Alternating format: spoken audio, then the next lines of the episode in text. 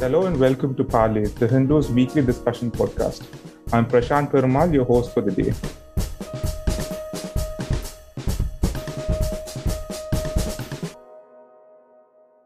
Kerala's governor Arif Mohammed Khan recently criticized the state government for relying too heavily on revenues that the state uh, obtains from selling liquor and lottery to fund the government's expenditures.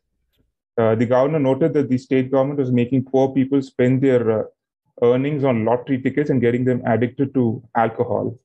He also claimed that the uh, state was replacing uh, Punjab as the drug capital of the country.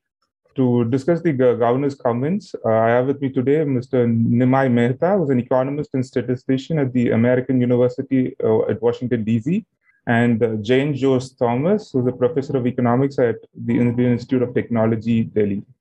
Uh, welcome to both of the guests. I'll start my quest, first questions to Nimai. Like my first question is the the, uh, the main topic of the discussion. Like, uh, what's your view on uh, the government? Actually, do you think like the government should sell these goods like uh, lottery and liquor, or do you think the government should abstain from doing all these businesses? Sure. Thank you for having me on the talk, Prashant. I'm glad to be here. So, in direct answer to your question, no, I don't uh, believe the government uh, should be in the business of uh, the any of these sin businesses, uh, or for that matter, in any business.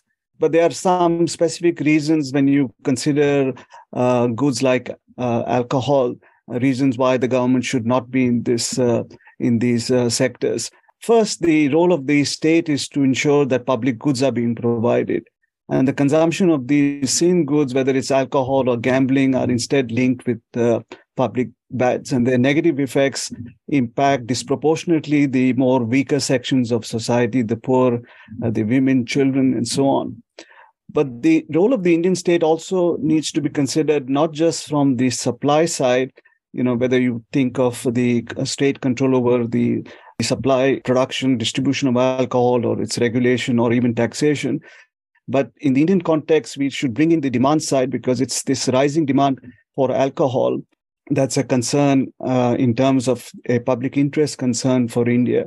And if you look at the historically the role of the state, at least post independence, um, we know the extent to which the uh, wide and extensive uh, amount by which the state controls and regulates alcohol, um, all aspects of all alcohol on the supply side. But in spite of that, there is a rapidly growing demand for alcohol, which is being fueled by changing preferences, mostly by the upper middle and middle classes in India. And so that context needs to be brought into the picture when you uh, want to assess the proper role of the state. And historically, again, the state's involvement in these goods have been motivated by the desire to raise revenue. So we've got this problem where the revenue revenue maximizing objective of the state takes precedence over its public interest role. And lastly, uh, if you look at that revenue maximizing goal of the state, uh, many of our states in India uh, are dependent on these uh, alcohol based revenues upwards of 20% uh, or more of their own in terms of their own uh, share of their own revenues. And that's not a healthy position for any state to be to be dependent to such an extent on a single commodity. So for all of these reasons i think the state should not uh, be in in the business of supplying these sin goods. Thank you Jayan your turn. Thank you so much uh, prashant for inviting me for this show. And thank you nimai for those comments I would like to slightly disagree here. I believe that the state has a very important and positive role to play when it comes to the consumption and sale of uh, the so-called sin goods, be it alcohol or tobacco or gambling. Uh, one of the instruments that the state has is taxes. If you increase taxes and thereby prices of these sin goods, people will be discouraged from consuming them.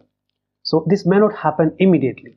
So a person who is addicted to alcohol may not be able to reduce her consumption, but in the long run, taxes can perhaps uh, affect uh, a behavioral change, reduction in the consumption of sin goods. At the same time, there is another dimension to this because the taxes thus raise form an important source of revenue for the state. So there's a there's a revenue side to this argument.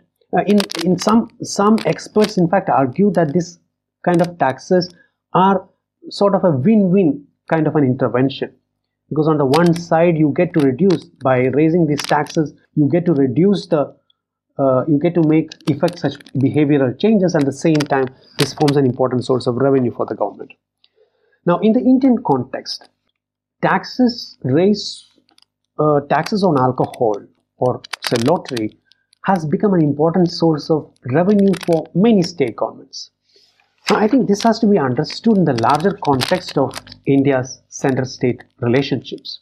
If you look at the revenues mobilized by all states and union territories in India in 2019 20, we find that only 43.5% of these revenues come from the revenues raised by the state governments themselves. So, more than 50% of the revenues of the states and union territories in India come from financial resources devolved to them from the central government. At the same time, we must note that a large part of the expenditures, social sectors on health, education, on agriculture, on rural development, all these are sectors which are of critical importance to the population. A large part of these expenditures come from the state governments. So, state governments need resources, but they do not have the financial uh, autonomy. And with the introduction of the GST, there are only very limited areas in which the states can independently impose or raise tax, which include uh, alcohol or petrol, petroleum products. Now, it's in such a context that this, you know, that uh, taxes on alcohol has become, uh, has come to become important. Thanks, yeah. Uh, the next question is like, in case of both liquor and lottery, I think in India, a lot of states actually hold a monopoly over the, I think, these goods industries, I guess. So do you uh, see certain consequences in terms of like the uh, quality or the price of the goods that are like uh, like produced by the monopolized industries?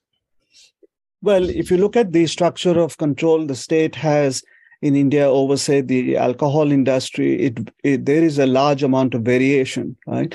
But it, there is there are forms of uh, direct and indirect control, whether through the production, distribution, wholesale, retail, the consumer side. Uh, so the state has a confusing mix and often very inconsistent mix of control, uh, and these vary across uh, states, but they also tend to vary year to year, especially uh, when you look at the way the excise and license uh, fees are being set and changed over time. But yes, in principle, of course, if you have a monopoly that the and the intention there is to restrict supply, you should expect an increase in prices, but you should also expect to see uh, new entrants in the market being discouraged, new entrants that could compete on uh, quality. So quality, of course, does suffer.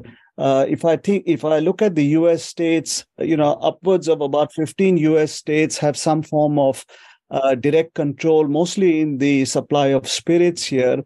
15 states out of the uh, 50 states in the U.S. have uh, are known as so-called control states. And if you look at the uh, the uh, price in those states, um, in, in the price of spirits, price prices of beer and wine, there is a slight uh, in, uh, higher level of price being maintained in the controlled states compared to the non-controlled states. But at the same time, when you have, you know, there's a, the U.S. gives us a, a, natural experiment of, of sorts because where the state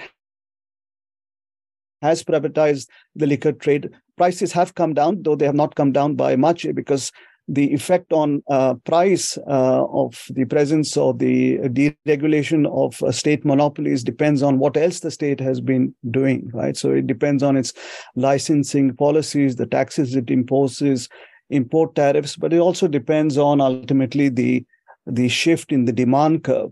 Um, I, I, want to mention that I think Jayant and I are both on the same page here in terms of both of us, I think, do agree that the state does have an important public uh, good role here to play in terms of public health and public safety. The question is, what is the incentive structure, as he rightly points out, in terms of the state revenue goals and the center state relations to get us to a position where the public health is being put up and uh, in the center and front of uh, of the state uh, role and not the revenue maximizing uh, objectives or the role that special interests have come to play. So I think that's an important uh, question. Uh, my own work has focused, has tended to focus on the demand side. I think we need to bring in and look at the history of our temperance movement to sa- learn some important lessons from that.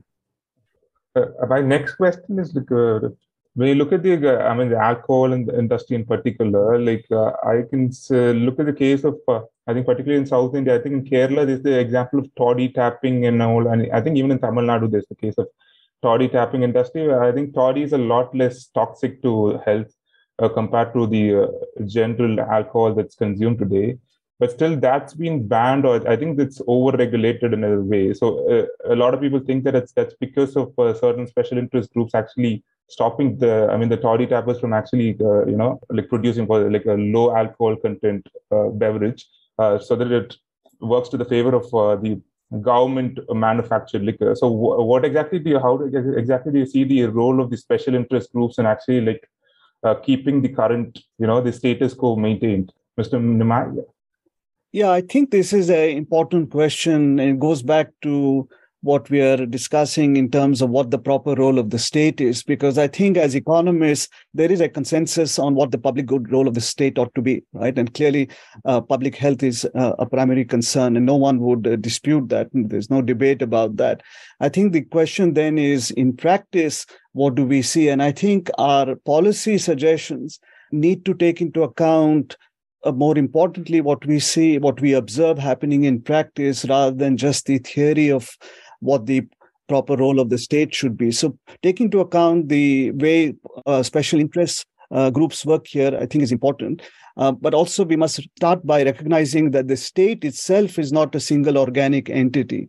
Itself is the state itself is made up of a number of special interests, whether you consider the legislators, politicians, bureaucrats, regulators with their own uh, agenda experts, you know, the enforcement side, political parties, right? Each of these have their own interests. And these multiple interests don't, we can't just assume that they come together in the form of some homogeneous state of public interest. Uh, so once we recognize that these special interests exist both inside and outside of the state, the net effect really is uncertain. And as you mentioned with the Toddy case, uh, you could have interests of uh, coming together in such a way that goes against the uh, against the true public interest i can think of one interesting example in the us just this summer uh, and you may have both heard of this.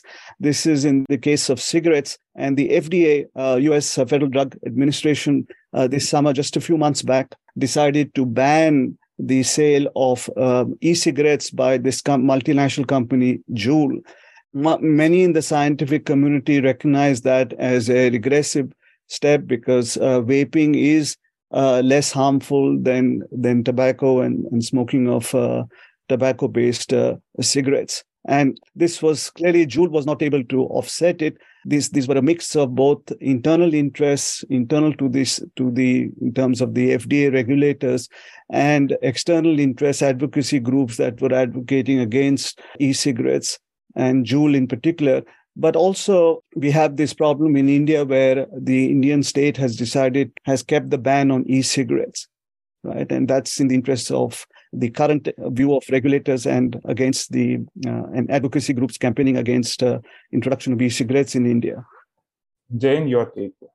Uh, I agree that there are multiple stakeholders involved, and we have to consider the impact of any intervention on the livelihoods of all those agents and stakeholders. You mentioned the case of toddy tapping uh, in Kerala. In India as a whole, if you look at employment, we find that tobacco is a major source of employment. So in 2017 18, 3.4 million people were involved in the tobacco industry, of which 3 million were women. So we typically find that be toddy tapping or tobacco industry, these are industries which have been somewhat traditional and therefore employ people who face some degree of disadvantages, social and economic disadvantages.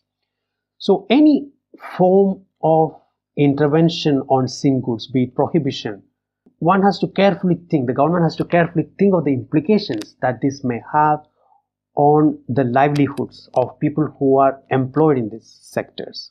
Or for that matter, you know, the impact of uh, prohibition on, uh, on alcohol can have on the tourism industry because it can be a major source of employment. That has to be thought of. Or for that matter, uh, you know, lottery. Uh, the sale of lottery is a major, is an important source of livelihood for a number of people in across the country. Jayan, how, how would you see like the, the whole the argument that the, the poor are being like addicted to you know lotteries and alcohol? In that case, like shouldn't the state actually like like be more active and actually like weaning people off? I mean, like at least take its hands off these sectors. You know, yeah, it doesn't have to go up uh, like I mean harsh measure like prohibition. At least like take a step back and you know at least uh, like not encourage these things because the poor uh, seem to be a lot more affected because of this recent goods. Uh, yes, uh, on the impact of such uh, policy interventions on the poor, I agree that taxes can have only limited impact in terms of reducing consumption. Uh, taxes may be only one of the instruments, is only one of the instruments uh, when it comes to uh, reducing the abuse of alcohol, drugs, or gambling, or any other sin goods. It's also possible that you increase the prices but then those addicted to alcohol but at the same time belonging to poor families they are not able to reduce the consumption uh, the implication can be only even worse for the poor households. I completely agree with that point. So that clearly brings us to other multiple forms of interventions that are required. I can think of public campaigns uh, initiated by the government or by the civil society organizations, clearly educating people, including the vulnerable population, the economically uh, disadvantaged population, the you know the problems of abuse of alcohol or uh, drugs or for that matter gambling. In any case, I think there is some good news. If you look at the data coming from the National Family Health Survey, the proportion of men who consume alcohol was 29% as per the NFHS survey in 2015-16. That proportion has reduced to 22%. So there is some good news. Uh, you know, it could be, you know, at least part of this reduction in alcohol consumption or the proportion of people who consume alcohol could be due to the interventions that the governments have been doing over the years. Okay. Mr. Nimai, your take like on the whole thing of how the poor are being affected by this American goods. Uh, correct. I think the again, if we look at the Indian context, even today, India, to begin with, has amongst the uh, largest share of abstainers of alcohol, even today. That is, of course, rapidly changing. But uh, over its long history, if you go back to see what uh, how the temperance movement that started in the 1880s and then transformed itself into the independence movement and in fact fueled the independence movement the concern always has been uh, the drinking habits or, and the impact they've had on uh, the more uh, the weaker sections of society the and so if you look at the temperance movement um, in fact it was the lower caste and and tribes in India that um, ended up joining in large numbers joining the temperance movement. You had the Adivasis in Western India that joined the so-called Devi movement uh, in the 1920s. Even earlier, uh, almost a decade earlier, you had the Tana Bhagats in in uh, Jharkhand that uh, joined the temperance movement and then the independence movement. And all of those movements were directed against the role of the state in pushing uh, alcohol, and in that case, of course, the imperial state. So the poor have always had uh, have had to bear a disproportionate burden of these. Of these consumption habits. And fast forwarding today, in 2016, when Nitish Kumar, the Bihar chief minister, you know, almost overnight went against his own previous policy and introduced this draconian prohibition law. He was also responding to the poor in, in Bihar, but the poor women house housewives in Bihar that had suffered, uh, their household uh, welfare had suffered as a result of excessive drink, drinking on part of the poor. So India still has a, a large share of abstainers, but the drinking habits amongst the poor are stand out. Also, the poor tend to drink disproportionately amounts of uh, spirit, pure high spirit, uh, high alcohol content uh, drinks. Relative to the upper and middle class individuals. And so, for all those reasons, um, the poor do suffer. The question of sin taxes on consumption habits of the poor, uh, Jayant is right. This, the tax can discourage consumption, but that eh, there is a uh, you a there is a regressive effect on the poor, and because the sin tax on the poor doesn't work directly through a price effect; it works through an income effect.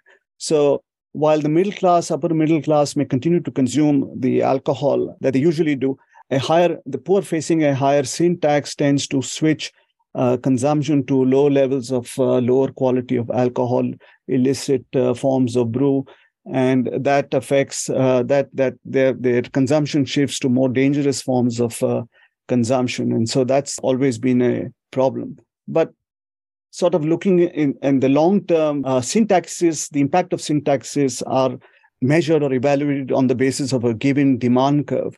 What we are finding in India over the last two decades is a rapid shifting of that demand because preferences are shifting. So, irrespective of what the sin tax is, if the demand itself is shifting outwards, there is a limit to which you're going to be able to control demand simply through sin taxes. I think again you need to look at the um, lessons from yeah from the temperance movement. Yeah, I actually wanted the last question to be on the whole thing of is this whole issue then about the the problem does it actually lie on the demand side? Because uh, as you mentioned when answering the first question you talked about how uh, uh, alcohol consumptions are becoming a lot more acceptable and uh, you know fashionable particularly in the middle classes. Uh, uh, so it's about individual choice at the end of the day right? Like people are actually a lot more willing to so what exactly is causing people to I mean, accept alcohol more easily. Yeah. So is this basically a demand side problem? Nima, your Yes. So uh, the last uh, two decades, the increase in consumption that we have been uh, seeing are uh, there. Uh, there's con- increase in consumption that we are seeing on part of uh, women, on part of the middle and upper middle class, and a rising aspirational demand that is drive fueling the rise in consumption of alcohol. Also, the the our old norms of abstinence have sort of rapidly falling uh, fallen by the wayside, and so there's no that those cultural religious norms are no longer as effective as they may have been at some uh, at an earlier stage in our uh, history.